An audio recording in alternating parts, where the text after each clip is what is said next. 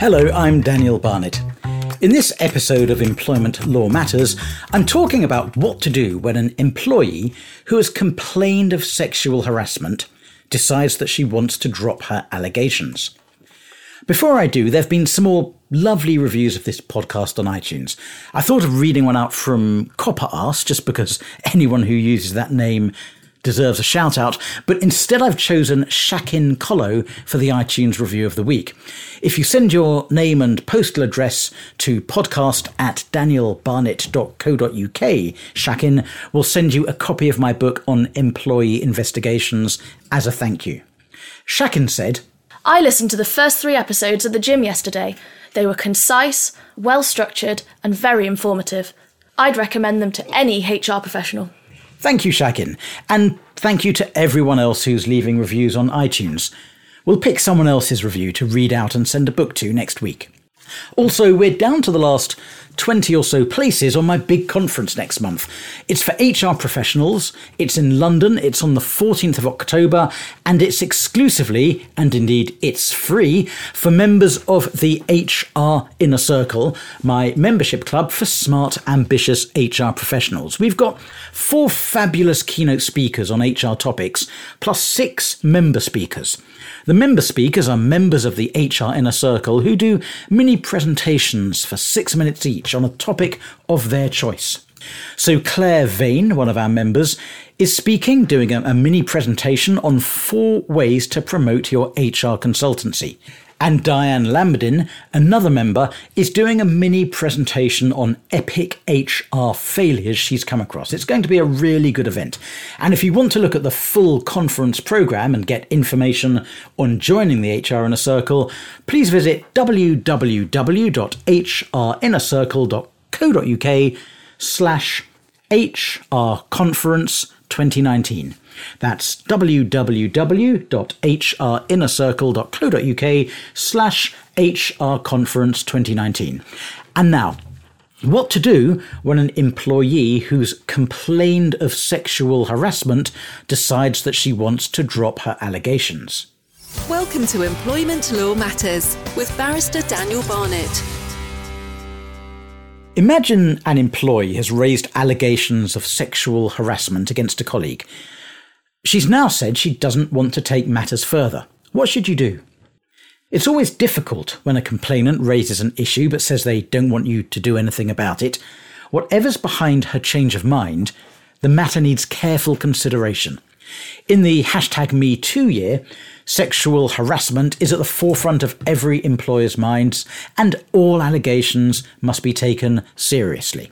Today's carpet sweepings could be tomorrow's headlines. Now, there are three potential outcomes in this scenario.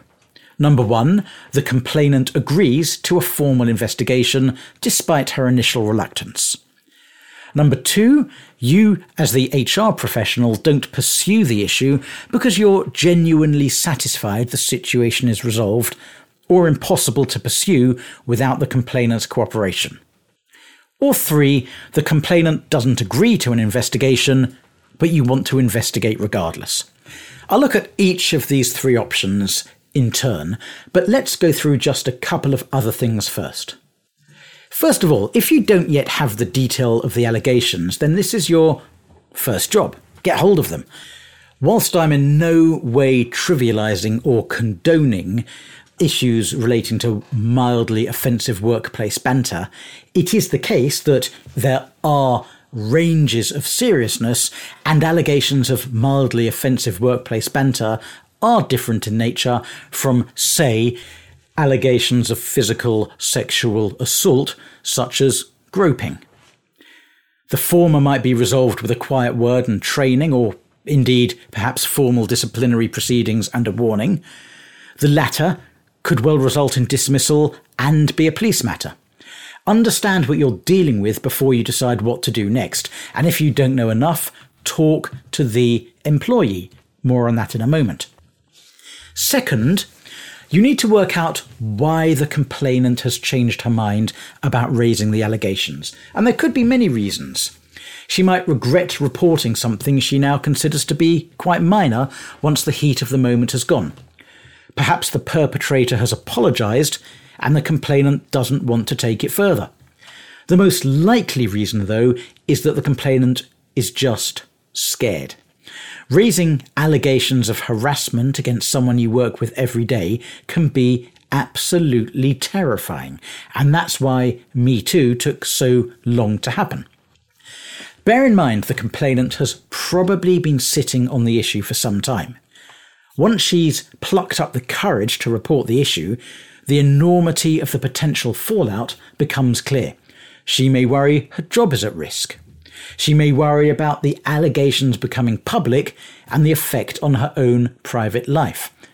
She'll certainly worry about being judged, both for, in inverted commas, if I could do air quotes on a podcast, I would, both for allowing the harassment to happen and for not dealing with it herself. As an employer, you need to meet those fears and alleviate them. Discrimination is bad for business.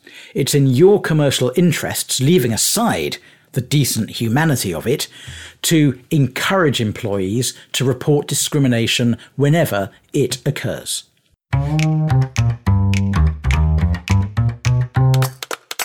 Option 1 Supporting the employee to engage in the process. The first thing to do is talk to the complainant, ideally using someone from HR with established sensitivity skills. Reassure her that her complaint is being taken seriously and that she will be properly supported. Tell her the information will remain confidential and will only be made known to the small group of people dealing with the investigation. And you'll need to reiterate these confidentiality arrangements to the alleged perpetrator who has to answer the allegations and to any witnesses, together with a reminder about sanctions under your disciplinary policy for any breach of confidentiality. The complainant will only be comfortable with the process if they understand what it involves. Describe how your grievance process works, describe what the investigation will look like. Much of the time, employees will feel supported by the company and may be prepared to continue with a formal investigation. If they do, for goodness sake, make sure your support continues throughout the process rather than it being something you just pay lip service to at the outset to engineer the complainant's cooperation. Option 2 The complainant will not cooperate, and so you drop the allegations. So we have a situation where the complainant is adamant that she wants to drop the allegations you will need to tread a careful line between making sure discrimination is properly dealt with and respecting an individual's right to autonomy and confidentiality. If she is adamant that she doesn't want a formal investigation, think very carefully about whether this is best for both her and the business. For example, if the allegations regarded mild workplace banter and the alleged harasser has apologised, you might accept her request not to formally investigate. It might still be appropriate, though, to talk to the person concerned or to their manager to make sure this sort of behaviour doesn't continue. If she refuses to cooperate, document your conversation with the employee, including the reasoning behind her decision. Note any action that you intend to take, such as rolling out some workplace equalities training. Ask the complainant to come and talk to you if anything concerns her in the future, and document that too. Keep in touch with the complainant, perhaps weekly at first, to follow things up. If you think it's appropriate, get both employees' managers to keep an eye on things and report any concerns.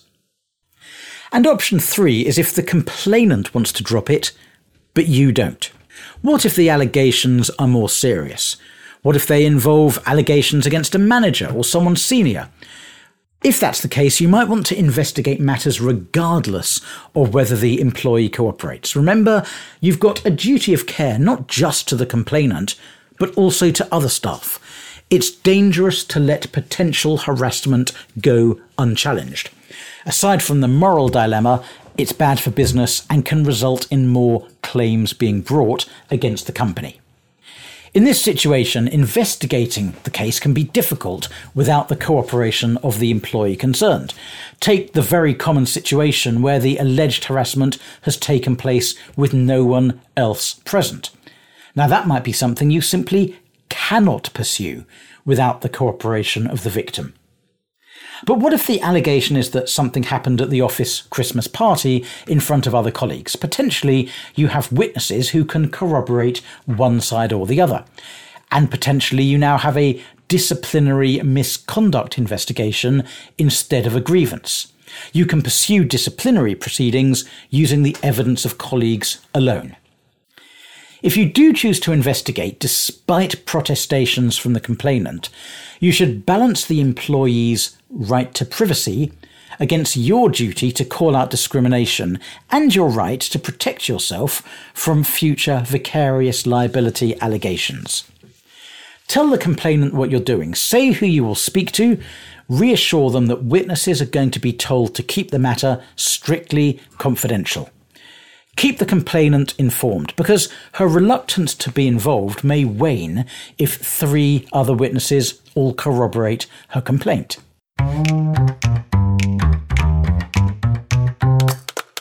A common question is can you compel the complainant to cooperate? In some cases where the employee is senior, there may be implied terms in her contract to disclose any wrongdoing by another employee. That might also be the case if the complainant is a director with special fiduciary duties to act in the best interests of the business. It can also be the case sometimes for a very senior manager. You must be sensitive with someone who's been harassed, but this might provide some gentle leverage alongside reassurance and support. But generally, you can't force someone to cooperate. Yes, you could say they were failing to obey a reasonable and lawful instruction to cooperate with an investigation. But a tribunal would look very dimly on you if you imposed a disciplinary sanction on a complainant for not wanting to pursue an allegation of harassment. Another common question is Will we get into trouble for doing nothing? Theoretically, there's nothing legally which requires you to investigate matters if the employee wants to drop it. But it may make it harder to rely on the statutory defence, i.e., that you took all reasonable steps to prevent harassment and so should not be vicariously liable for future harassment in the future. You should look at the overall picture and decide whether dropping the allegations is in anyone's best interests.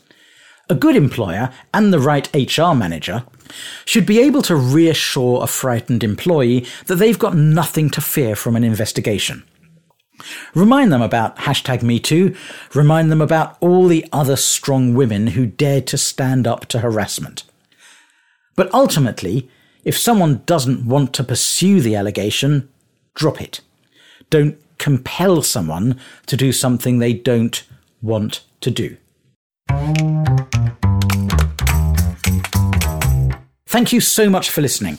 If you've got any comments or feedback on this podcast, please do drop me a line at podcast at danielbarnett.co.uk or tweet me via at daniel underscore barnett.